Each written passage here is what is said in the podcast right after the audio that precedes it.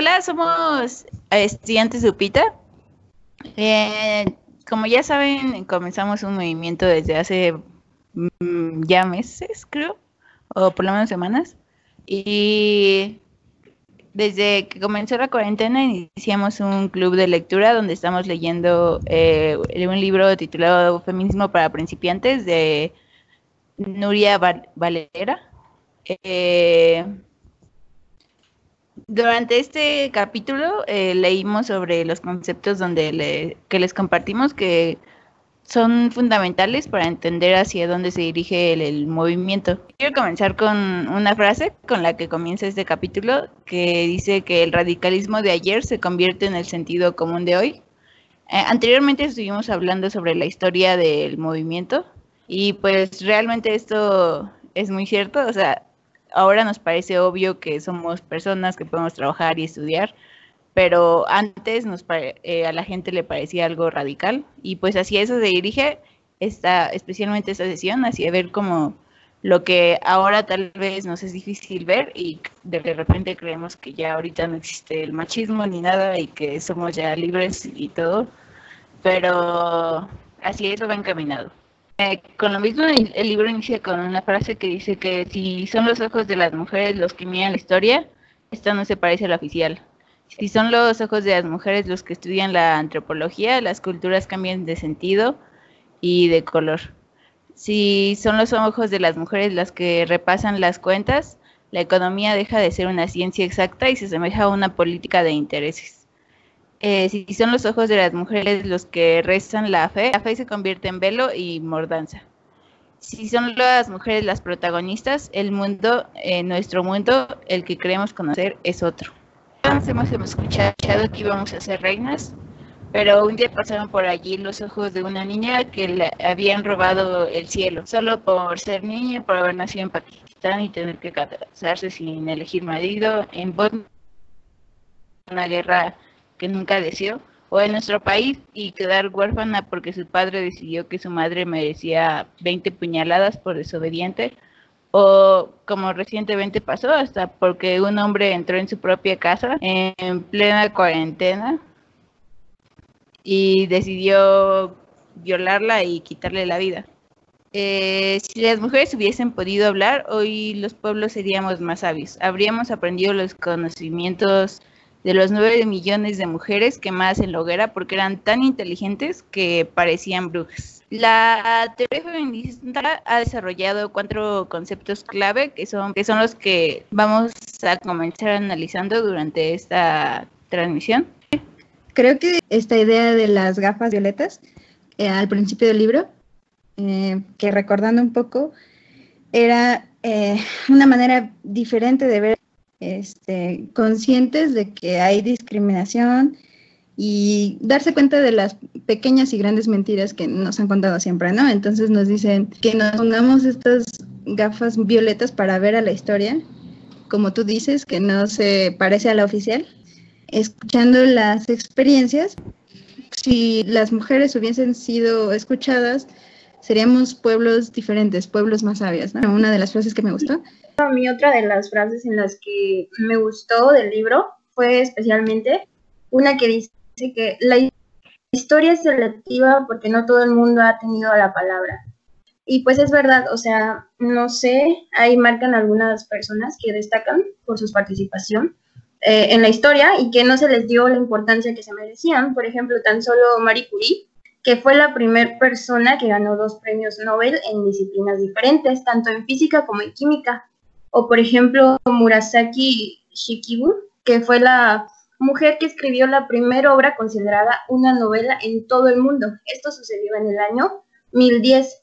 O por ejemplo, Hildegarda de Bingen, perdón, no sé cómo se pronuncia bien, que fue una monja alemana que escribió el primer libro que fungió como base de la medicina, llamado Libro de la Medicina Compuesta. O sea, sin duda la frase eh, de que la historia selectiva tiene mucho sentido, porque a nosotros nadie nos dijo estas cosas. Retomando lo que decían los ojos de las mujeres, los que, lo miran, los que miran la historia, esta no se parece a la oficial. No sé si han escuchado la frase de la historia la escriben los ganadores. Y pues aquí la historia la han escrito los hombres, ¿no? Eh, como dicen, hay muchas mujeres que hicieron muchas cosas por el mundo, este, desde mujeres que lucharon por la, por la naturaleza, este, te marcan, o sea, aquí en el libro te marcan muchas mujeres que hicieron muchas cosas por la humanidad y por la libertad, y al final de cuentas nunca han sido reconocidas, ¿no? Y eh, pues hay que empezar a, pues a dar, dar voz, como dicen, a las mujeres para que también puedan contar parte de, pues, de sus vidas y que, bueno, ahorita con el androcentrismo vamos a hablar un poco más sobre, sobre qué, qué hace que las mujeres no sean escuchadas y muchas veces sean oprimidas, ¿no? Eh, claro, yo, eh, como retomando un poquito lo que la primera frase del libro que acaba de decir Liz, eh, que me recuerda mucho a una frase que, de León Trotsky, que fue un revolucionario ruso que peleó y dedicó su vida pues para conquistar derechos tanto de trabajadores como de las mujeres, ¿no? Y que dice que si de verdad queremos cambiar el mundo, tenemos que aprender a ver, a verlo con los ojos de la mujer. Eh, y esto pues justo habla y, trata de entender el, rol de la mujer hoy en día en las luchas, ¿no? Que están pasando por eh, tanto otra vez los, los, derechos de los trabajadores y los derechos vigentes de, las mujeres, ¿no? Que creo que es algo importante que se hace en esta primera parte del texto. Eh, si bien hace un recorrido internacional de los movimientos históricos en los que las mujeres se han puesto al frente, pues eh, creo que sí sería un buen ejercicio que tendremos que hacer todos, de repensar un poquito hoy en día, tanto en nuestro país como internacionalmente, pero bueno, es más palpable ahora en nuestro país, de cuáles son esos, esos movimientos, ¿no? En los que se están plasmando las, las mujeres como al frente, que principalmente pues son eh, pues mujeres precarizadas, ¿no? O sea, y que son y que son las que pues pelean más, que, que son las que son doblemente oprimidas, ¿no? O sea, tanto por su clase, eh, pues sí, hoy, hoy en día en, el capitalismo, su clase precaria, su clase trabajadora, y pues también por su sexo, ¿no? Por el simple hecho de, ser mujer. Eh, después también es, se vuelve sujeto de opresión, pues por su etnia, ¿no? O sea, por su raza. Bien, completando un poco esto que dice Karen precisamente sobre eh, la interseccionalidad de las mujeres que están luchando, ¿no? Y qué factores sociales implica que se nos oprima como mujeres, ¿no? Mm, reconocer que precisamente no es lo mismo ser una mujer lesbiana, estudiante de ingeniería en una ciudad grande que ser una mujer indígena eh, que habita en algún pueblo en, eh, lejos de una ciudad grande, ¿no? O sea, que precisamente, o ser una mujer trabajadora eh, de una maquila, las opresiones que estamos viviendo por ser mujeres son distintas y hay que trabajar constantemente para reconocer esa interseccionalidad que nos atraviesa. se vive distinto el feminismo para, pues dependiendo de tu situación, pero al final de cuentas, pues hay cosas que, que nos unen y, que, o sea, dentro de todas las, las cosas que sufrimos en general las personas por nuestra clase o lo que sea, este, las mujeres lo sufren doblemente porque, como mencionaba, o sea, aparte de las chicas, bueno, de las mujeres que viven en guerra, aparte de todo lo que viven todas las personas en su país, pues igual viven la violencia sexual y, o sea, son doble agresión en todo su sentido y además, pues dependiendo del contexto. Pero bueno, pasamos a, los conceptos entonces. Empezamos con androcentrismo. El androcentrismo es el hombre como medida de todas las cosas, ¿no? Simplemente. Eh, toda la realidad, toda la ciencia que en el mundo eh, se estableció desde el principio, enfocada a que el hombre eh, es la medida. Deforma la ciencia y, hace que los, bueno, los estudios estén, recaigan sobre lo que a los hombres les funciona. En este mundo que favorece a los hombres, es, el androcentrismo eh, crea toda la ciencia y dice que es válida para todo el mundo. un ejemplo muy, bueno, que a mí me sorprendió bastante fue el de los síntomas de un paro cardíaco, ¿no? Eh, normalmente las personas dicen que los síntomas para un paro cardíaco es dolor en el brazo izquierdo y presión en el pecho, ¿no? Pero eso solo pasa en los hombres. Eh, para las mujeres es completamente diferente. Para las mujeres es dolor en el abdomen, el estómago revuelto y presión en el cuello. Entonces, eh, justamente por este, esta forma de androcentrismo, de, de fijar todo en el hombre, seguramente que muchas mujeres tuvieron un ataque cardíaco y nunca lo supieron porque creyeron que esos no eran los síntomas. O al doctor porque pues era un dolor de estómago y ya, ¿no? Entonces, eh, es un ejemplo muy claro de cómo la mayoría de las cosas están alrededor, bueno, fijadas alrededor del hombre. Eso a mí también me sorprendió muchísimo porque yo, o sea, no lo sabía. Yo siempre pensé que un ataque cardíaco era pues opresión en el pecho y dolor en el brazo izquierdo y ya. O sea, pero nunca sabía, no, no sabía que los síntomas eran completamente diferentes y ahí te das cuenta cómo es que se ha distorsionado la realidad, ¿no?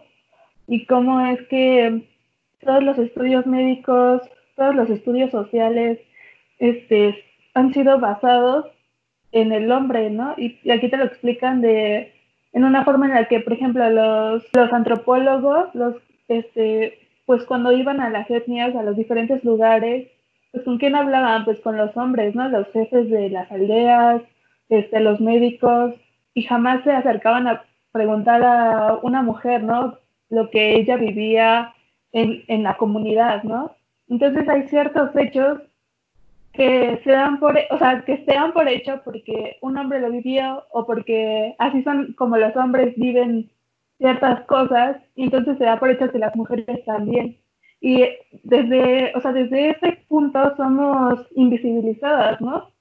Eh, o sea, en, la realidad somos invisibilizadas y no nos toman en cuenta, como también, por ejemplo, un parto es más cómodo para un hombre o un médico que una mujer tenga a su hijo acostada por pues para que llegue el bebé, ¿no? O sea, para que la pueda recibir. Pero para una mujer es más cómodo pues tenerlo parada en el agua. Hay muchos, hay muchos estudios.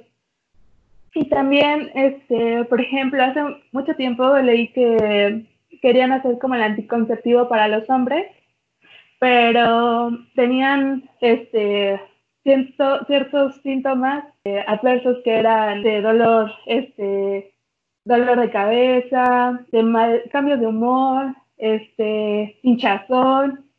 Y al final de cuentas eso es lo que sufrimos las mujeres, ¿no? O sea, cuando tú tomas una pastilla, cuando te sometes a tratamientos hormonales, pues cambia totalmente tu organismo y, pero o sea, pero como eres mujer, pues no te importa y, no, y no cancelas la investigación o no cancelas los tratamientos y haces uno nuevo, este, porque pues no, no es para un hombre, ¿no?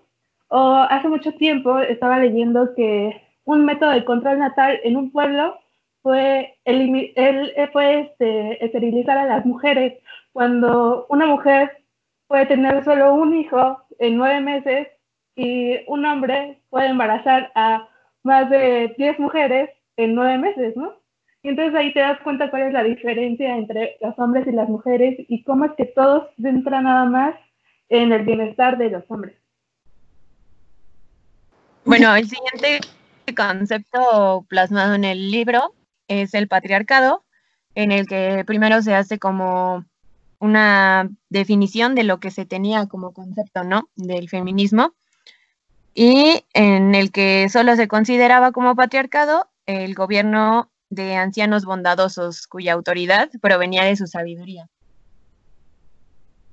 Y que esta eh, definición es la que está actualmente eh, escrita o puesta por la RAE, ¿no? Pero pues a partir del siglo XIX eh, se da como todo un vuelco, se da un vuelco más crítico hacia hacia la estructura de este y eh, en la que podemos definirlo como una forma de organización política, económica, religiosa y social basada en la idea de autoridad y liderazgo del varón en la que se da el predominio de los hombres sobre las mujeres, del marido sobre la esposa, el padre sobre la madre, los hijos y las hijas. Y bueno, también explica un poco que el patriarcado ha surgido de una toma de poder histórico por parte de los hombres. Eh, el texto que me gusta mucho al respecto es El origen de la familia, la propiedad privada y el Estado, que habla mucho sobre esto, ¿no? Es, justamente, habla sobre el origen del patriarcado y hace todo un estudio antropológico del origen de la opresión hacia la mujer, que, y justo cuestiona las formas de relacionarse, ¿no? Entre, entre diferentes tribus y que no, no, no siempre ha sido como nosotras la concebimos hoy en día, ¿no? Como una familia tradicional, como una familia pues nuclear y en la que al final se, se encastilla, ¿no? Por roles a la mujer, se le delega como todas las tareas eh, en lo privado, en la casa, las tareas de cuidado, las tareas de, pues, de mantener a la familia eh, y bueno, sí, justo en lo privado, y se le asigna al hombre todo lo público, ¿no? Todo lo que tiene que ver para, para con la interacción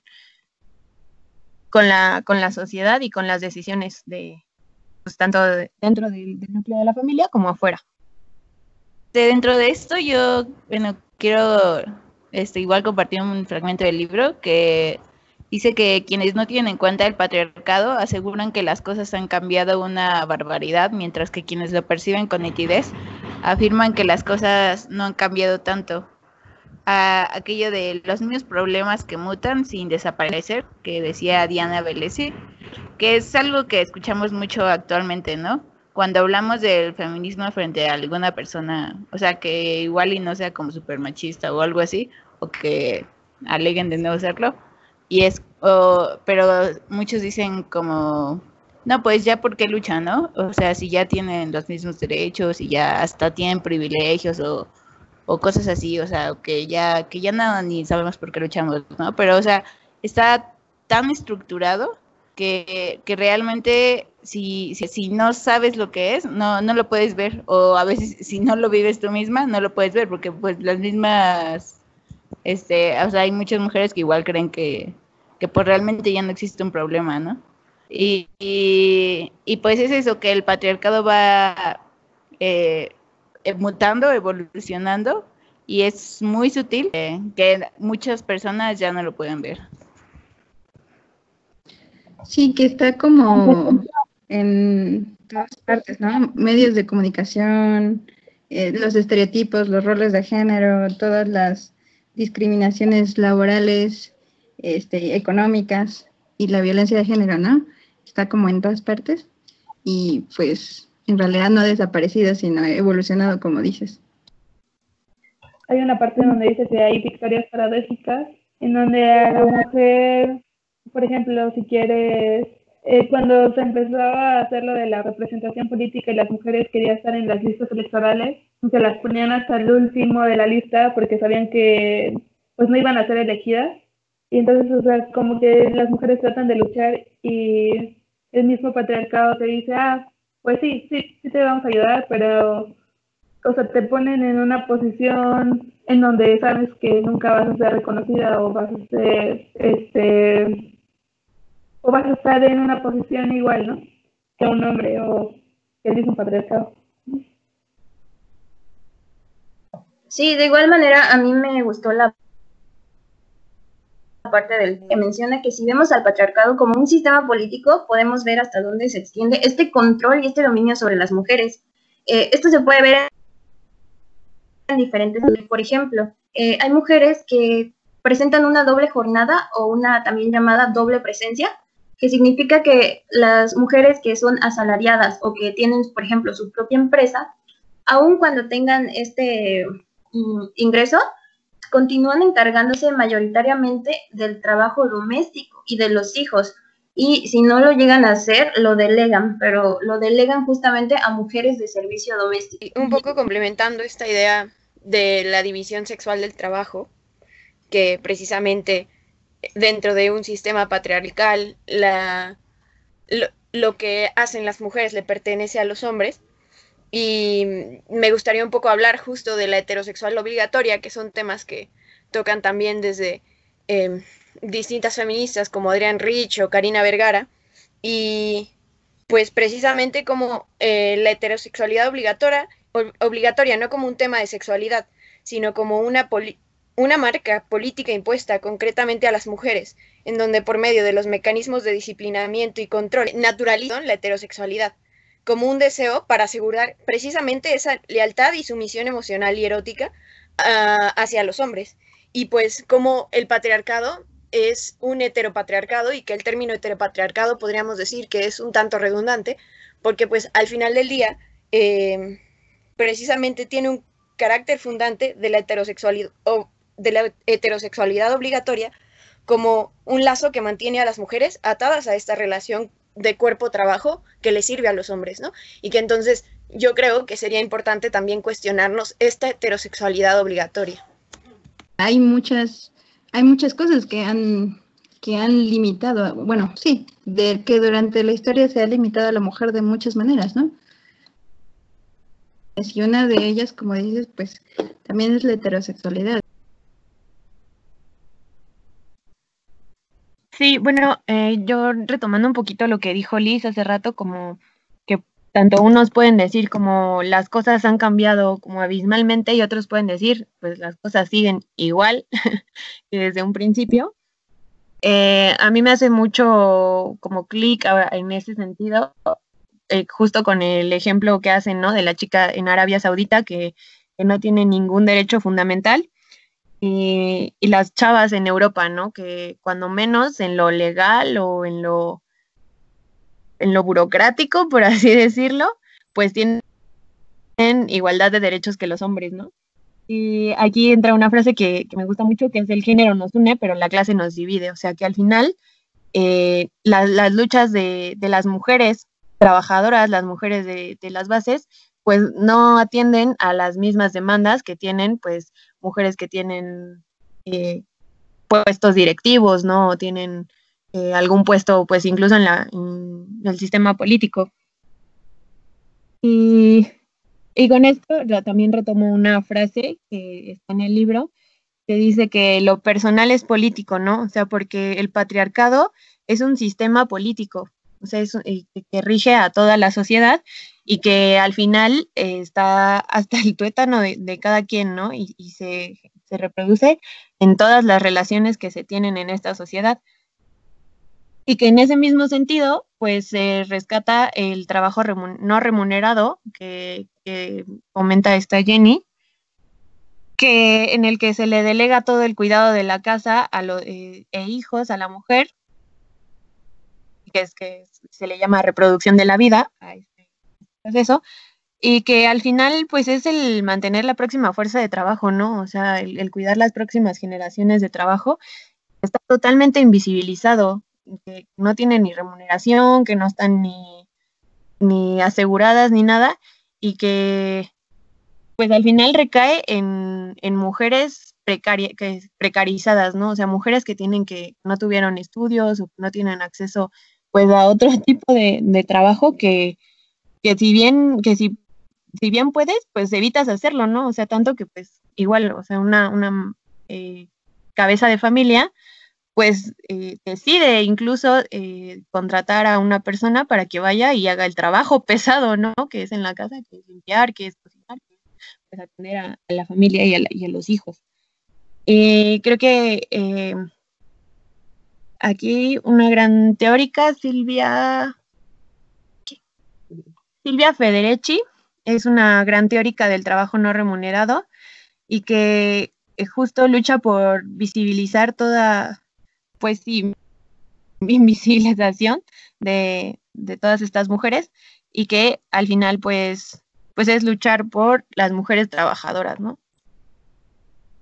Y un poco también completando esto, esta división sexual del trabajo, que pues de cierta forma podríamos decir que que hace del sexo una clase también, dividiéndonos en hombres y mujeres, em, como plantear qué pasa cuando, cuando se rompe con este disciplinamiento, ¿no? En el que, pues, se nos ha indicado históricamente que somos las mujeres quienes tenemos que realizar este trabajo reproductivo y qué pasa cuando no lo hacemos, ¿no? Hay toda una, eh, una serie de sanciones sociales, ya sea verbal o económicamente, etcétera, físicamente, hacia, hacia estas decisiones de, de, no querer eh, realizar este trabajo que nos ha sido impuesto, ¿no?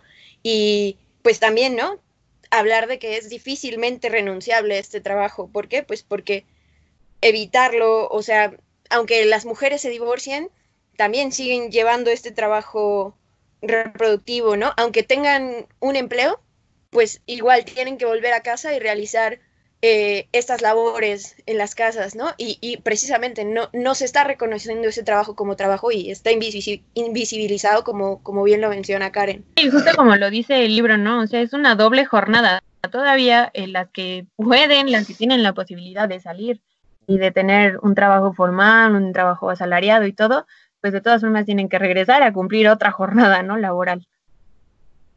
Y en, en ese sentido, eh, pues justo en el, en el pelear por los derechos de, las trabajadoras domésticas, pues tendría que pelearse por, primero, eh, pues guarderías, ¿no? Guarderías gratuitas para, pues para todas las, las, bueno, sí, las mamás, las trabajadoras del, del hogar, y pues un salario, ¿no? O sea, cuando menos un eh, servicios médicos gratuitos y pues que al final es a lo que decimos, ¿no? O sea, un, trabajo no remunerado, pues que tendría que formalizarse, que tendría que eh, estar totalmente visibilizado para la sociedad y que la sociedad eh, pues se hiciera responsable, ¿no? De, aportar a ello.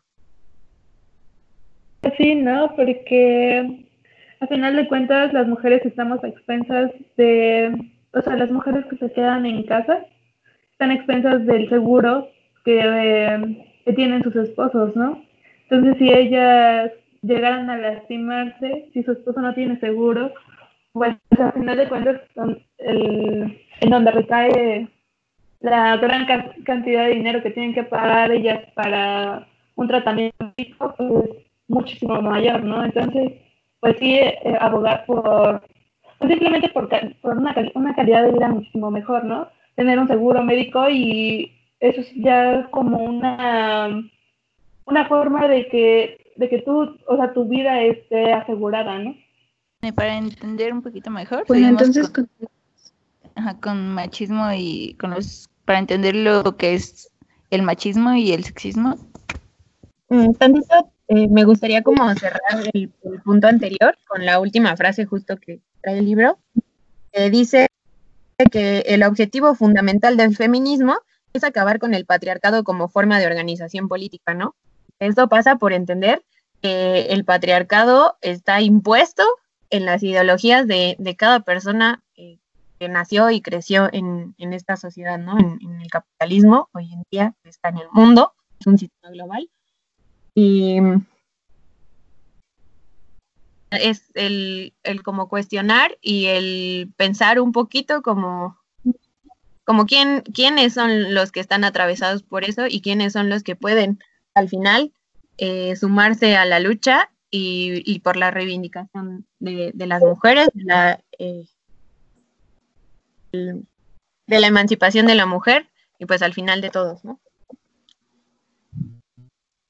Sí, muy bien. Entonces, bueno, yo les voy a hablar un poco sobre la definición de machismo se dice que es la discriminación basada en la creencia de que los hombres son superiores a las mujeres, es decir, son actos o palabras con las que normalmente de forma ofensiva o vulgar se muestra el, el sexismo que subyace en la estructura social.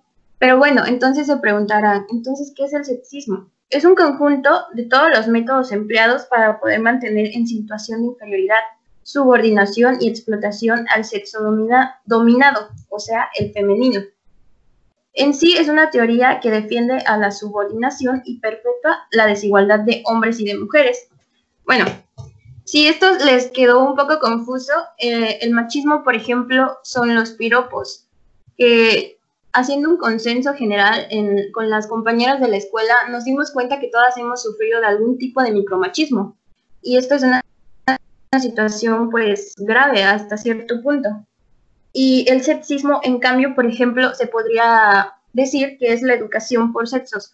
Eh, mm, como por ejemplo a las mujeres que solo se les permite estudiar cosas como aprender a coser o rezar o cocinar, esas cosas, pues esas serían como las diferencias entre el machismo y el sexismo. Sí, bueno, yo quiero decir que, bueno, como ya dijiste, que el, el machismo inconsciente y es a lo mejor lo que está todavía presente en muchas personas, que es como, por lo mismo es que es hasta cierto punto inconsciente, o sea, cosas como un chiste, una descalificación, un comentario, este, son machistas y son molestos, inoportunos y de mal gusto. Eh, y pues ya, o sea, cuando es sexista es cuando ya lo creen como una ideología. A veces nos confundimos nosotras mismas con esos conceptos, que, o sea, ellos realmente, o sea, creen que por nuestro sexo debemos hacer eso. O sea, realmente por ser mujeres tenemos que actuar de esta forma. O sea, y realmente lo tienen claro. Sí, bueno, ahorita que esta les dijo como ellos, eh, más bien creo que como el machismo es, o sea, opera de manera ideológica. Entonces es algo que, que te implantan y te inculcan desde antes de que tú mismo tengas conciencia, ¿no? Y en, e, en, ese sentido, pues es más bien el cómo se, se percibe el valor de las personas por su sexo, ¿no? Y que incluso, pues, hasta la abuelita más, eh, más conservadora eh, puede llegar a ser machista, ¿no? En el decir, ah, pues yo lavo los platos o tú, mijita, tienes que lavar los platos, pues, porque ese es tu rol, ¿no? Por el, por el género. Bueno, solamente como para cerrarlo del machismo y el sexismo, se dice que un machista no tiene por qué ser forzosamente sexista. Y de igual manera, un sexista puede que no tenga ningún rasgo aparente de machista. Pero pues ya sabemos más o menos cómo funciona. Entonces, pasando a género, eh, bueno, definimos género como, la división entre lo femenino y lo masculino. Lo femenino y lo masculino no son naturales o biológicos, sino que son construcciones culturales. Entonces, a lo largo de, de la historia, se exige que las mujeres tengan ciertas, bueno, sigan ciertas normas, cumplan ciertas obligaciones, se comporten de alguna manera, incluso piensen y sean capaces de hacer ciertas cosas por el simple hecho de ser mujeres, ¿no? Eh, es necesario saber que género no es igual a, sexo, porque sexo es biología y el género son normas y conductas culturales. Entonces, eh, una parte del feminismo también se ha enfocado a, decir que no existe dependencia entre sexo y género, sino que eh, es lo que la humanidad ha hecho con la hembra humana. Eso es eh, algo que dijo Simón Bouvio, que fue una eh, mujer muy importante para el feminismo. Entonces, la biología no determina nuestros comportamientos. Eh, y ya que pues los géneros están jerarquizados, normalmente eh, se espera que las mujeres sean esta, bueno, tengan esta personalidad débil y que necesite de protección y que los hombres sean todo lo contrario, ¿no? Sino esta eh, la persona fuerte que viene a rescatarte, o bueno, incluso lo vemos en, en, todas, en todos los medios, eh, los roles de género y los estereotipos están muy arraigados a la sociedad y es porque como se dice, igual que el machismo, esta idea de género y esta idea de lo que tienes que ser eh, por ser mujer o por ser hombre, viene muy arraigada desde que tenemos uso de razón, ¿no? También es cierto que esta idea de género eh, ha hecho como lo que decía Cam anteriormente, que, tengas una idea de, pues, que quieres ser, bueno, que tienes que ser heterosexual, ¿no? Por ejemplo, o que tienes que ser, tienes que saber coser, tienes que saber cocinar, porque si no, entonces no vas a poder ser una buena esposa y no vas a poder cumplir con la sociedad. Y entonces eh, la idea de que no eres una buena mujer, sale a la luz, ¿no? Entonces, a partir de esto, pues, vienen muchas ideas erróneas que nosotros, o bueno, que la sociedad tiene, eh, ¿no? Como en, en los huesos. También, por ejemplo, que dice que los géneros están jerarquizados y que para un hombre este, un hombre tiene que ser el dominante y lo femenino tiene que ser lo subordinado y que por ejemplo, a los hombres se les pide como pruebas de virilidad y que lo peor que le pueden hacer a un hombre es decirle que tiene, que puedan percibir a un hombre como algo femenino. Entonces, eso como que, por ejemplo, cuando cuando a un, un niño llora y le dices que no llore, porque no es una niña, porque no debe poder demostrar sus sentimientos, eso también es parte del machismo, ¿no? Y de todo lo que conlleve y criar a estos hombres que no pueden demostrar sus sentimientos y también pues la represión de estos causa pues puede causar violencia, ¿no?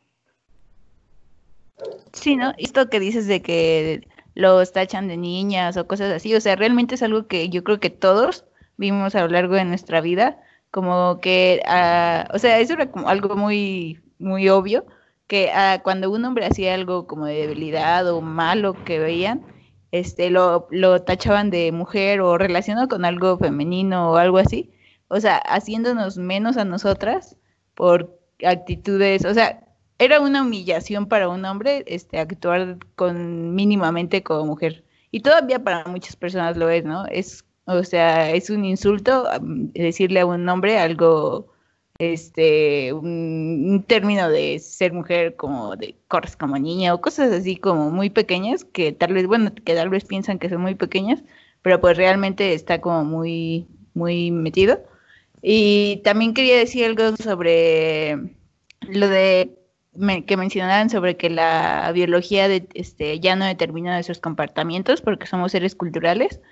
Este, y pues que esto realmente igual pues no lo vemos, ¿no? Mucha gente dice como de pues no es natural este que los que las mujeres hagan esto o que los hombres hagan esto, cuando pues realmente, o sea, no somos ya seres naturales, o sea, ya no somos animales que actúan conforme a sus o sea, como un perro, no sé, pero, o sea, ya realmente nuestro sistema, este, nada es natural, o sea, tenemos todo un sistema y, y bueno, tocando lo, de, lo mismo de ideología de género y orientación sexual, se dicen que pues no es natural, pero pues ya nos regimos por, eh, por ciencias como la ética o, y por valores que, que pues si nos comparamos con animales más primitivos, podría decirse, este, pues realmente ya no somos, o sea, ya no nos regimos por lo natural, o sea, todo esto ya es una construcción social y cultural y pues realmente todo esto se nos ha sido asignado,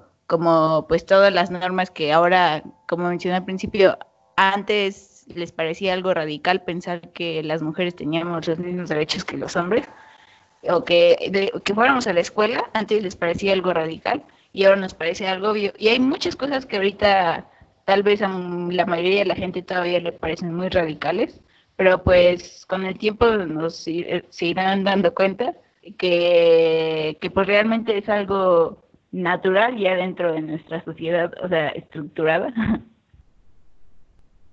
También algo que dice rápido es que dice, eh, la miopía en ocasiones se convierte en ceguera al no reconocer los varones actuales que el tratamiento históricamente dado a las mujeres era propio de una relación de abuso de poder que creó al dominante y a la subordinada y no simplemente una cuestión iguales mal, mal avenidos. O sea que, o sea que esto lleva pues mucho tiempo, ¿no? Y que no se han identificado los problemas. Y, por ejemplo, últimamente hay una frase que dice generación de cristal y es como de no, o sea, existen estos problemas y si no acabamos con ellos, pues simplemente es una bola de nieve, ¿no? O sea, o al menos, este, si no es una bola de nieve, eh, van a seguir arraigados y no van a cambiar en ningún momento, ¿no? Entonces hay que darnos cuenta que existen estos problemas y hay que darlos a conocer y no dejar y no callarnos, este, y expresar, este, que están mal, por qué están mal y tratar de cambiar, ¿no? O sea, si tú tienes estas actitudes, ya te diste cuenta, pues entonces hay que hay que ver cómo cómo se puede cambiar, ¿no? Y cómo, y cómo este, juntas podemos este, lograr un avance, ¿no? De, este, de, de, esta opresión que se ha venido viviendo desde hace mucho tiempo. O nada más como dato cultural, ¿no? Rescatando lo que dijo Liz a través de como, ay, pues no llores porque si no, que eres niña, ¿no? Como cosas así, pues, y que, lo tenemos tan normalizado y ni siquiera nos, damos cuenta, ¿no? Como la expresión de que les dicen, tanto dicen, ¿no? Como, oye, pues no te rajes, ¿no? O sea, es como, pues antes, a la rajada era pues la, la, vulva, ¿no? De la mujer, era, era una rajada por la que sangraba y la que la hacía menos. Y entonces es decirle, pues no, te no, no seas femenino, ¿no? O sea, no, no te parezcas a, algo femenino. Y luego también, eh, pues, el tratar de reducir la, variedad,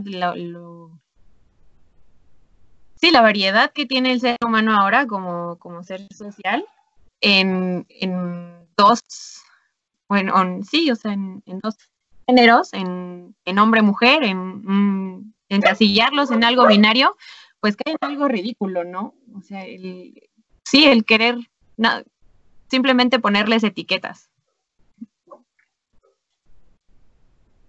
Como encasillar, ¿no? Sí, o sea, reducir todo un abanico que ni siquiera hoy en día, pues creo que sea posible definirlos, reducirlo a simplemente dos opciones. Pues sí, a final de cuentas es una construcción cultural, eso de la masculinidad y la feminidad.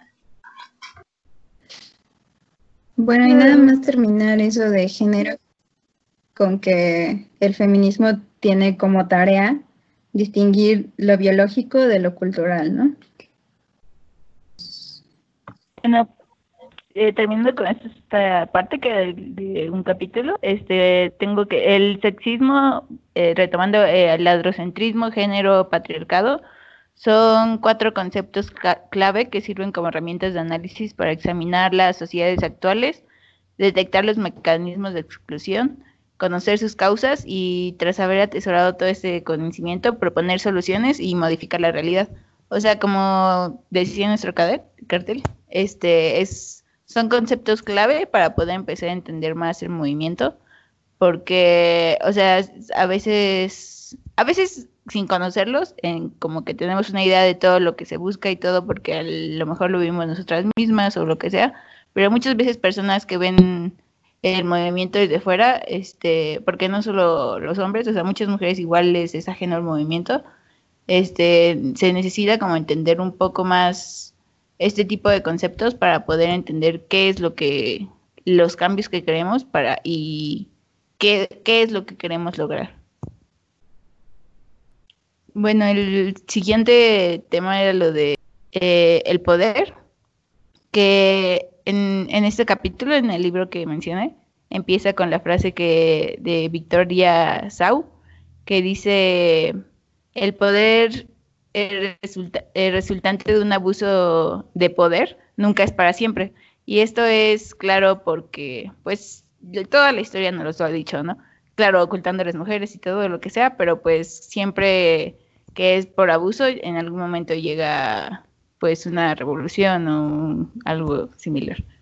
Y pues aquí está pues nuestra revolución empezando. Bueno, empezando desde hace miles o cientos de años. Y bueno, la igualdad formal o legal no garantiza la igualdad real, porque así que el feminismo y el, movimiento de mujeres han ido creando nuevas estrategias y herramientas para caminar hacia esa sociedad democrática que anuncia las constituciones y denuncia la vida cotidiana.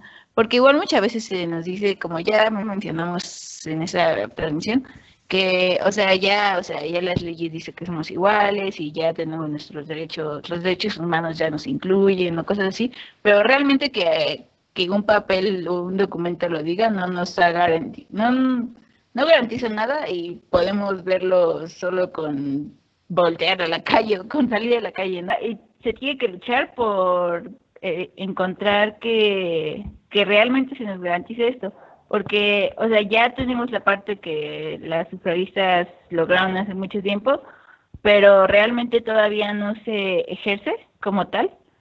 Y ante estas sutilezas, que como mencionó antes este Pablo, me parece que como en lo de las elecciones al principio, cuando se postulaban mujeres españolas abajo, o pequeñas acciones que, que nos siguen minimizando, ocultando, invisibilizando, este se, implementan progresivamente medidas de que se le llaman de acción positiva, este que se, se llaman discriminación positiva, sistemas de cuotas y exigencias de paridad. Este para esto la, las son cosas que hemos visto recientemente, sobre todo nosotros en nuestro entorno de tecnología, que se realizan para, este, como, eh, no sé, cursos separatistas, así que solo son para mujeres, ¿no? Y justo cuando empezamos con ese movimiento dentro de nuestra escuela, este, algunas chicas me decían como de, pero vamos a hacer esta actividad solo para mujeres, y yo era como pues sí, era como de, no, deberíamos también incluir a los hombres y. Y o sea, a lo mejor sí hay muchas actividades debe haber actividades que mm, para educarnos a todos, como esto a lo mejor, pero, o sea, existen otro tipo de actividades donde, eh, sobre todo, como digo, en nuestra área de tecnología, donde estamos súper rezagadas, donde todavía en pleno 2020 este, somos como el que 30% máximo exagerando de, de ingenieros en nuestra escuela, se, se crean acciones que consisten en lograr que todo el mundo para la de la misma línea de salida para que después cada quien llegue hasta donde le permita sus posibilidades. O sea, son, son actividades temporales que corrigen las situaciones desequilibradas como consecuencias de prácticas o sistemas sociales discriminatorios. Para el objetivo de estas medidas es eliminar barreras y facilitar la participación de las mujeres, que pues para esto se crea, ¿no? Sí es como hasta cierto punto una ventaja, que también muchos hombres se quejan de eso, que dicen como, este, que las mujeres ya tenemos muchas ventajas y que este, cuando salimos a buscar trabajo nos van a contratar solo porque somos mujeres y que ya tenemos el mundo más fácil es nosotras. Sobre todo, bueno, sobre todo como las empresas de tecnología se están centrando mucho en eso. Este, o bueno, es lo que yo he visto porque pues es donde es mi área, pero muchos hombres se quejan de esto y dicen que ya, o sea, que ya nosotras tenemos ventajas. Pero pues realmente tienen un nombre y tienen una razón, que es lo que acabo de mencionar. Y, y pues la, la, excusa utilizada para frenar este tipo de iniciativas legales, este, pues son esos, ¿no? Y bueno, que al poder o a los cargos o lo que sea deben acceder los mejores sin distinción de, distinción de sexo, que pues eso es exactamente lo que las feministas queremos pero pues realmente no lo dicen en ese sentido, ¿no? Y las mujeres no se creen que los y las mejores sean siempre en todas las instituciones y en todos los momentos históricos los hombres. Y pues, o sea, los hombres dicen, o sea, actualmente todavía muchos, creo que todos, respecto a este tipo de actividades donde solo aceptan mujeres, que, o sea, realmente no deben existir y que deben de, o sea, debe ser como pues todas deben participar y que se elija el mejor. Y, o sea, sí, pero como tenemos, si nos vemos ya colectivamente, que es algo que eh, se va a mencionar después, este, realmente nunca ha sido justo para nosotras y pues son este tipo de acciones las que se deben de tomar para, o sea, temporalmente para lograr esta igualdad y ya después de ahí cuando nos encontramos en ese punto, ya es pues quien sea el mejor o, quien esté más preparado, pues ya, o sea, que todos partan del mismo lugar, que es algo que todavía, que seguramente todos han escuchado. Sí, o sea, como que, bueno, tratar lo desigual eh, de manera desigual también, ¿no? O sea, porque tenemos tantas desventajas como el sexo eh, oprimido que pues no, no, es, no sería justo tratarnos igual a todos, ¿no? Eh, entonces, eh, como un poco lo que dice, que, bueno, lo que habíamos dicho anteriormente, de que el machismo y el patriarcado mutan y, evolucionan, también aquí en el, en el sentido de que intentamos poner acciones positivas, es un tipo de mutación, el decir, no, pues es que eso está mal, porque ¿por qué le das más eh, facilidades a las mujeres, ¿no? Debería de ser igual y equitativo. A estas alturas mm, no podemos, bueno, las acciones positivas lo único que hacen es emparejar el juego, ¿no? O sea, hacer que sea justo de alguna manera. intentar que sea justo, porque hay demasiadas, demasiadas este, actitudes, acciones. Los hombres no tienen que vivir con miedo, ¿no? Eh, hay muchas cosas que una mujer sufre que los hombres jamás se podrían imaginar, ¿no? Entonces, pues una acción positiva lo único que hace es como tratarnos, tratar de emparejar el juego. Algo que aquí dice de que las mujeres siempre han sido, o sea, que nunca se les ha permitido acercarse al poder. Este, y como dice Liz, habla de desde grupos que no admiten a mujeres porque así lo han establecido ellos, este, no sé, supongo que por costumbre, de, tradición o algo así. Y después, este, te ponen algún ejemplo donde desde, desde Grecia los dioses y las diosas, pues eran este, seis diosas, seis dioses, pero conforme fue pasando el tiempo, los mismos representantes cambiaron las cosas y de tal modo que se desbalanceó, ¿no? Ya no había un balance y había más hombres este, dioses que mujeres diosas, pero así lo ves a lo largo de la historia, pues quién ha dominado eh, o quién ha tenido el poder, ¿no? En un principio, pues eran los religiosos, ¿no? Los que, los que tenían algún contacto con divinidades, ¿no? Y a final de cuentas se fue arraigando en que solo los hombres podrían, podían tener ese poder y pues mucha gente se escuda en sus creencias o en su religión para, para seguir manteniendo ese poder, ¿no? Y eh, este, es, un ejemplo claro es la Iglesia Católica y los países de Arabia que tienen una... Sus leyes se basan en, en que en la opresión de mujer, en, la opresión de la mujer, ¿no? Y que los hombres, los hombres como centro de todo, regresando a, al androcentrismo. Y como dicen, eh, el, el, patriarcado pues ha mantenido a las mujeres apartadas del poder y como dice el libro, las razones o sin razones de nuestro pasado que han ido mutando hasta las razones o sin razones de nuestro presente. Y muchas veces hemos sido como apartadas de ese poder, no, no porque no seamos capaces o porque no seamos lo suficientemente inteligentes como un hombre, sino simplemente por el hecho de ser mujeres, ¿no? O sea, ninguna, ninguna capacidad limitante, que no tenemos ninguna capacidad limitante más que ser, tener otro sexo, ¿no? Tener otra, otras eh, características físicas que las de un hombre. Y, por ejemplo, aquí Emilia Pardo pone un ejemplo de que ella quería entrar a la, Real Academia Española y porque decía que se otorga el mérito a lo que solo el mérito y no del sexo, ¿no? O sea, lo que es lo que se merece que entre, ¿no? Y que lo demás, pues que no importe. Y, pero pues obviamente le dijeron que no y la razón era porque no se admitía mujeres. Entonces, como dice Liz, pues si ya, o sea, si existen estos grupos donde no se aceptan, donde no hay igualdad, entonces pues sería cosa de removerlos, ¿no? O sea, de arrancarlos de raíz, porque pues a final de cuentas ya hemos avanzado mucho camino como sociedad y pues si ya nos estamos dando cuenta de estos, como les decía hace rato, si ya nos estamos dando cuenta de que existen estas fallas en el sistema, pues entonces ¿por qué no quitarlas y que, y que las personas que sean capaces de gobernar, pues gobiernen, ¿no? Y por ejemplo, este, del poder, aquí en México es este, el PRI, ¿no? Eh, como sistema de gobierno siempre ha dominado eh, desde, desde los inicios de, de México, ¿no? O desde su creación más bien. Este, y ese poder se trasladaba de, de, presidente y él escogía quién de los que formaban parte sería el nuevo presidente. Creo que se le llamaba de o algo así. Y pues lo vemos igual con la realeza, ¿no? Los hijos van a tomar el poder de los padres cuando mueran.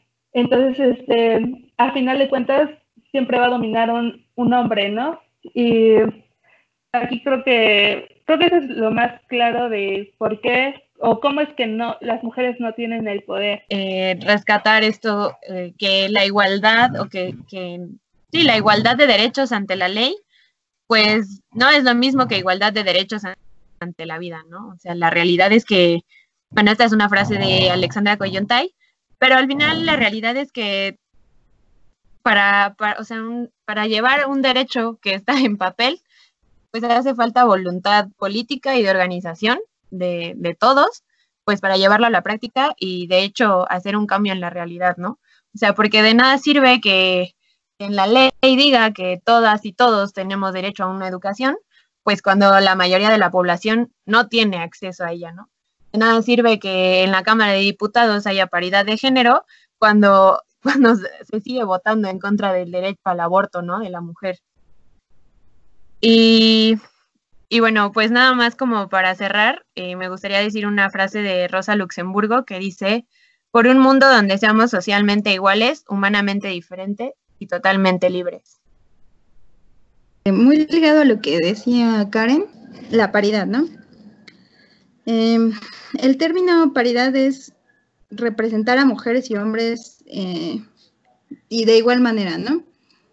En este caso, pues en un enfoque un poco más político, porque bueno, digamos que el espacio en donde el patriarcado se difunde es en la política. Entonces, en la práctica, pues se dice, bueno, se ha formulado que exista 60%, bueno, que ninguno de los sexos esté representado por encima del 60 ni por debajo del 40%. Em, esto, pues, fue una medida de las feministas para garantizar que estuvieran representadas, porque no se puede ser representados por, por hombres solamente, a un pueblo que también tiene mujeres, ¿no? La mitad de la población son mujeres, entonces debemos de representarnos igual como tal. Entonces, eh, fue esta lucha que se ha tenido desde siempre, bueno, primero por el sufragio y después porque existan los mismos, la misma cantidad de líderes en la política de los dos sexos, de refundar el sistema democrático, porque pues es deficiente, ¿no? El problema es que, como hemos estado hablando, que el patriarcado muta, eh, puedes decir, ah, claro, hay 40%, no hay, no hay menos del 40 ni más del 60, entonces es justo. Pero el problema es que de todas esas mujeres que han sido llevadas a la política, muy pocas llegan hasta los puestos que son más importantes, ¿no? O muy pocas son presidentas, primeras ministras, no toman las decisiones que pues cambian muchas de las, de las cosas, ¿no? Las leyes o, que hacen cambiar al mundo, digámoslo así. Y esto es porque una vez más el patriarcado toma posesión y comienza a, eh, pues hacer trampa. Entonces hace trampas políticas y encuentra nuevas formas de represión. Eh, la, paridad implica consolidación del poder. Ah, si, al final se va a quedar en números, pues no tiene sentido, ¿no? Tiene que haber poder también del lado femenino. Ese es el concepto de paridad. Una cosa eh, que es importante es que la autoridad para el feminismo tiene que ver con el respeto, con el prestigio, con el reconocimiento de las mujeres como creadoras de cultura y pensamiento. Y bueno, algo que ya tiene más que ver con los pactos entre mujeres sería que todo comienza cuando una mujer le habla a otra. Todo comienza uniéndonos, porque el poder es esa base de grupos, esa base de, de, darnos cuenta, de reconocernos, de escucharnos, organizarnos y entonces ahora sí somos una autoridad, ¿no? Como feministas. Quería como, o sea, que sí, tienen muchísima razón en que no se debe de caer en, números, ¿no? Sino en acciones que se vean reflejadas. Y algo que de que son cosas que se transmiten de persona, de mujer a mujer. Y creo que un buen ejemplo somos nosotras que, que pues decidimos cambiar y pues alguien, de alguien que decidió alzar su voz y decir, ¿saben qué? chicas, hay que organizarnos para el, 8 de marzo y que todas las demás como que igual estuviéramos presentes y quisiéramos escuchar lo que pues lo que tenían que decir y que a final de cuentas que no solo una alzó la voz sino que muchas y entonces ahí pues es como te das cuenta, ¿no? En la práctica, este, te das cuenta que, pues que sí funciona, ¿no? Y que alzar la voz y, y que, que no, o sea, que las, o sea, que las demás también tienen una historia que contarte y también tienen algo que decir y que al final de cuentas podamos todas llegar a un, a un, este, a una acción. Eso creo que, creo que es, eso súper bien. Sí, justo uh, con lo que dice ahora Pau, eh, yo no sé, con esto, como con la implementación que hoy en día se lleva con la paridad de género, pues no sé, eh, creo que aunque no nos guste o sea como un poco difícil de aceptar, eh, pues por más que tratemos de buscar representación proporcional o, o como decía esta Pau, como con números, pues al final los intereses no siempre son los mismos, ¿no? No sé, conocen a Lili Telles o algunas diputadas del PAN, pues yo no, yo personalmente no me siento muy representada por ellas, ¿no? O incluso Margaret Thatcher, deportando inmigrantes, que también son mujeres, que, también buscan como derechos, ¿no? Buscan eh, incluso una mejor calidad de vida, pues tampoco es que me sienta muy representada por ella. Entonces, eh, pues yo sí como que tengo un poco de reserva ahora con esto de la paridad. Bueno, también pienso que es porque, este, bueno, las que mencionabas son muy pocas y pues tienen sus ideas, ¿no? Cada quien tiene ideas diferentes y todo. Y bueno, ahí entre derecha, izquierda, y bueno, todo lo político, pues ya no tenemos este mucho que decir porque cada quien tiene sus ideas, pero si hubiera más mujeres en el poder, seguro que habría más, este, más diversidad de pensamiento, ¿no? Y, tal vez habría personas o mujeres líderes que con las que sí te sintieras o sí nos sintiéramos identificadas o representadas de verdad, ¿no? Pero pues es el mismo problema de que no existen suficientes mujeres allá arriba para, incluso para tomarlas como referencia, ¿no? damos pie al siguiente y si no me equivoco último punto que son los pactos entre mujeres. Empezaría yo leyéndoles con lo que eh, se introduce en el libro respecto a los pactos de mujeres, que dice la constitución de las mujeres en, un, en sujeto político pasa por la lucha reivindicativa y esta ha encontrado la fórmula más eficaz y adecuada en los pactos entre mujeres. Creo que es súper importante precisamente este reconocimiento de la mujer como sujeto político de un movimiento y reconocernos entre mujeres, ¿no? Y cómo estas colectividades que ya varias de ustedes mencionaron, eh, pues han ido surgiendo a lo largo de la historia para poder ir emprendiendo estas luchas que hoy en día siguen vigentes. Y no sé, me gustaría hacer un poco un recorrido histórico sobre las brujas en la Edad Media, por ejemplo, ¿no? Y cómo estas mujeres que de alguna u otra forma no, no tenían acceso a, algún modo de vida dentro del feudalismo que, les permitía tener lujos, etcétera. Y entonces, ¿qué hacían estas mujeres que quizá quedaban solteras o que justo se rehusaban a ser parte de aquello? Pues empezaban a aprender sobre las, la medicina y las hierbas, ¿no? Y cómo empezaba a haber una red de mujeres desde ahí, precisamente sanando a las mujeres, tanto a las mujeres eh, que estaban eh, vinculadas con los señores feudales, como a las mujeres que servían a los señores feudales, ¿no? De otras maneras. Y pues precisamente desde ahí se les fue tachando de herejes o de brujas porque no seguían con estos mandatos patriarcales que les, que les, que les habían sido impuestos. Y entonces pues estas redes de mujeres, desde aquellos tiempos, y muy seguramente desde antes, empiezan a salvar las vidas de las mujeres, ¿no? Y entonces hoy en día seguimos viéndolo, ¿no? Cómo este, esta vinculación entre mujeres eh, nos permite ir haciéndole frente a este sistema que está atentando contra nuestras vidas.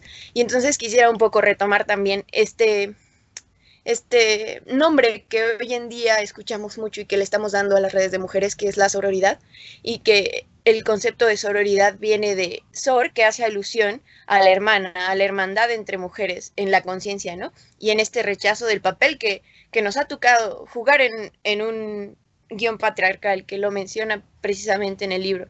Entonces, eh, yo creo que muy puntualmente, como que me gustaría decir que precisamente al estar fastidiadas y al no querer seguir este, este libreto en el que nos han enseñado a que entre mujeres tenemos que ser enemigas, que tenemos que criticarnos, que, que tenemos que estar una en contra de la otra, el momento en el que decidimos unirnos y estar juntas es, es un momento mm, muy importante y muy trascendental en esta historia que estamos haciendo las mujeres, ¿no? Y pues como yo cerraría diciendo que nuestra revolución es el amor entre mujeres.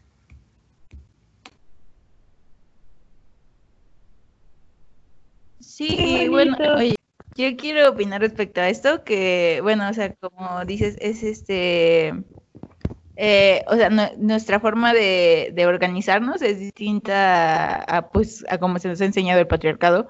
Y, pues realmente cuando este, en el libro menciona sobre que cuando entramos al poder como individualmente, cuando entramos a cargos de poder o algo así donde predominen los hombres, este, entramos y lo que hacemos es asimilar los eh, pues la forma de actuar o de imponer o ejercer el trabajo como lo hacen e, ellos, como el patriarcado les enseñó, ¿no?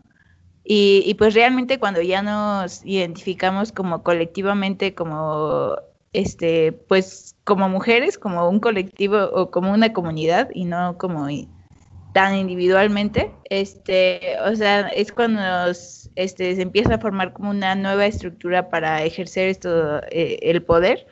Y, pues es lo que en, el libro mencionaba que eh, es identificarnos a nosotras en muchas organizaciones de feministas, este, es de otorgarnos a nosotras el poder y empoderarnos entre nosotras mismas sin, sin hacer esta jerarquía tan marcada como lo ha hecho el patriarcado de alguien sobre otro, eh, oprimiéndolo de, de, cierta forma, porque hasta en los trabajos y en todas estas instituciones pasa, y, y, ser más como una red de apoyo.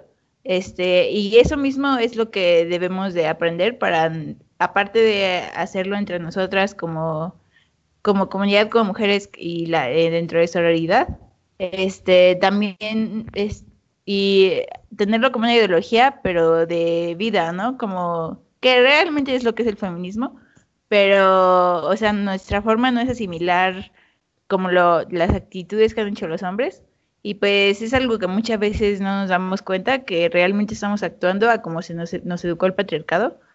Y es darnos cuenta de que tenemos que cambiar e, este sistema porque es lo que lo mismo que nos llevó a ser oprimidas.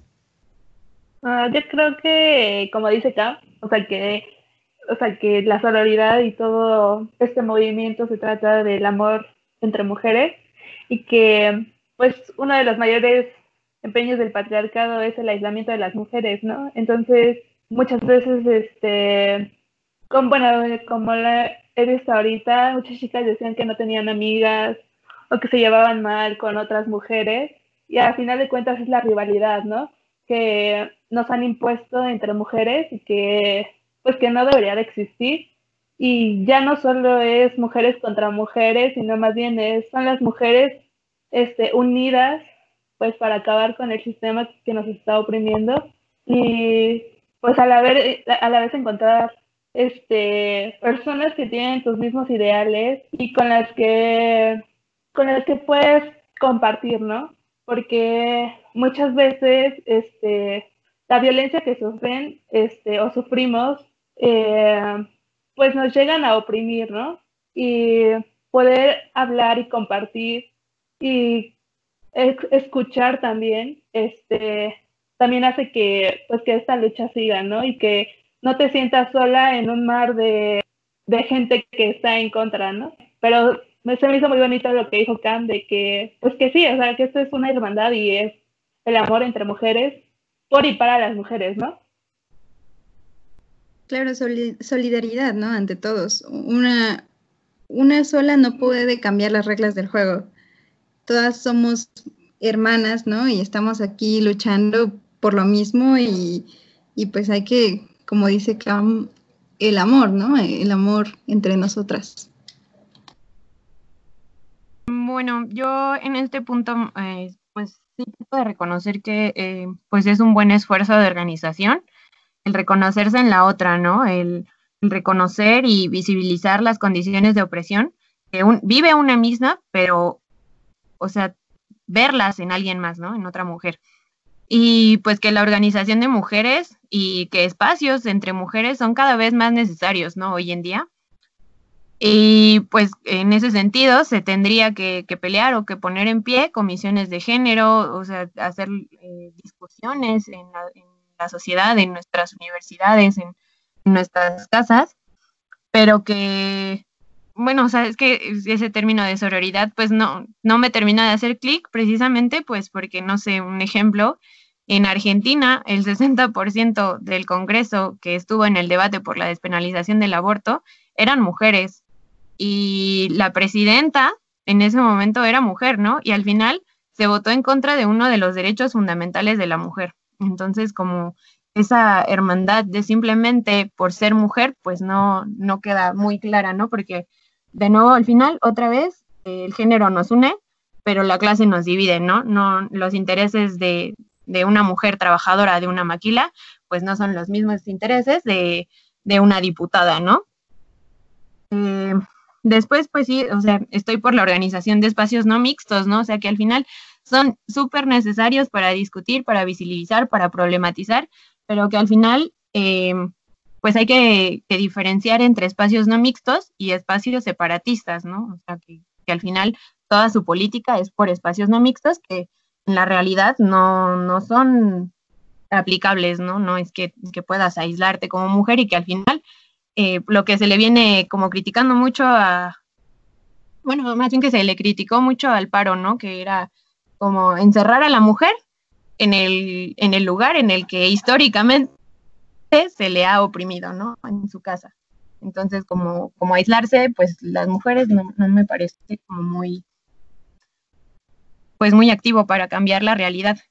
Y que, pues si al final se reconoce como objetivo último del feminismo acabar con el patriarcado, que, como ya quedamos o ya se, leyó, pues es un, sistema político, eh, pues hace falta una estrategia que de verdad se proponga acabar con eso, ¿no? Y no solo como, pues no, sé, círculos como de plática, de sanidad, de té, sino que pues más bien más activismo, ¿no? Más organización, que al final, pues, eh, no sé, yo personalmente me siento más segura en, o me sentí más segura, ¿no? Ahora en, en el paro que hubo en Lupita, pues con compañeros que, se plantaron enfrente con nosotras y por nosotras y pues empezaron a cuestionar sus mismos privilegios a que con las direct, bueno, con, con las mujeres directivos de, de UPIBI que se plantaron en su asamblea y que las tacharon de mentirosas y que evitaron que se organizaran por la misma erradicación de, de la violencia, ¿no? Dentro de su centro de estudio y de trabajo. Sí, creo que es bien importante esta como puntualización que, hace Karen, ¿no? Respecto a que no por ser mujeres pues nos hacemos hermanas, nada más así como por arte de magia, sino que creo que es, implica un proceso político de, del reconocimiento de la una y de la otra y que pues al final del día no, no creo que estas redes de mujeres sean con todas las mujeres, ¿no? Sino que al final del día creo que cada una de nosotras eh, tendríamos que tener la capacidad de reconocer esas redes de mujeres y también esas redes solidarias, no solo de mujeres, sino mixtas, que, que nos están eh, respaldando en nuestro cotidiano y en nuestros contextos y en esta vida de, militancia, ¿no? Entonces, mm, creo que es eso, o sea, como no, no, no es una romantización de que todas las mujeres somos hermanas, sino que precisamente nos encontramos en los espacios con mujeres que, que van eh, haciéndonos este respaldo, ¿no? Y que nos van abrazando y que nos van permitiendo precisamente dentro de esta relación eh, disidente a la eh, esperada dentro de un patriarcado, pues nos permite ser activistas, ser mujeres y, y hacerle frente al sistema. Entonces yo, yo como que yo agregaría eso, ¿no? Que, que, que, cuando, al menos cuando yo hablo de redes de mujeres, no estoy hablando de que todas las mujeres en el mundo estamos vinculadas, ¿no? Y que pues precisamente tenemos que empezar a, a cuestionar y a, y a reconocer como qué privilegios tenemos y, y qué luchas están viviendo las otras y desde nuestra posición, qué, qué podemos hacer y en qué queremos luchar, ¿no? Sí, y realmente complementando lo que dice Cam, o sea, el hecho de ser mujer no significa tampoco que ya vas a ver el, el sistema que te está oprimiendo. O sea, existen muchas mujeres y vemos a muchas mujeres que realmente ni siquiera pueden ver el machismo o, o ellas mismas lo ejercen sobre ellas mismas o sobre otras mujeres. Y o sea, eh, ser mujeres no significa que ya todas nos amamos y todas, o sea, todas este, identifican el problema y luchan por él. O sea, igual es como un estudio de una misma y de tu entorno para poder llegar a, a este punto, ¿no? Mm, quizás solo agregar un poco como en torno a los eh, que después ya podremos hablar más profundamente, como estos espacios en donde discutimos entre mujeres y construimos entre mujeres, creo que más que ser el fin, son un medio, ¿no? Para poder seguir construyendo precisamente en un mundo que es mixto, ¿no? Y, y eso yo creo que son bien importantes y bien necesarios. Sí. Somos una organización nueva, entonces eh, de, igual manera invitamos a toda la, a la comunidad de PITA, que estamos conscientes que somos de esta área enfocada en la ingeniería, que de repente se nos podemos tener un panorama más cerrado en comparación a otras carreras eh, que se dedican a ámbitos sociales, eh, tratando de abrir este espacio de organización y pues posteriormente tener una, una dinámica con el poli a lo mejor, e incluso igual con los hombres, eh, seguiremos en contacto. Bueno, yo igual quiero cerrar con una frase que dice que para estrenar las gafas violetas, no sería mala idea preguntarse siempre dónde están las mujeres, desde los derechos humanos hasta en las empresas, en las revistas, en las novelas, y identificar, tratar de identificar todas estas cosas que ya mencionamos y preguntarnos cuál es nuestra posición y, y cómo se nos está viendo sin olvidar todo lo que ya acabamos de mencionar justo ahora. Creo que sería todo. Gracias a los que nos escucharon o nos vieron. Sí, muchas gracias a todas las personas que estuvieron presentes en la sesión de hoy. Eh, y bueno, les pedimos de igual manera que compartan nuestras publicaciones, le, den like, nos sigan en nuestra página de Facebook y, y de Instagram, que, es, que tenemos el mismo nombre, Mujeres Organizadas Upita. Sí, claro, y hacer una invitación, ¿no? A seguirnos organizando todas juntas, todos juntos, que pues si no han estado cerca, pues que se acerquen y si han estado cerca, se acerquen más. Y pues nada más que el patriarcado no se va a caer, ¿no? Lo vamos a tirar. Gracias a todos, entonces. La próxima semana tenemos más cosas.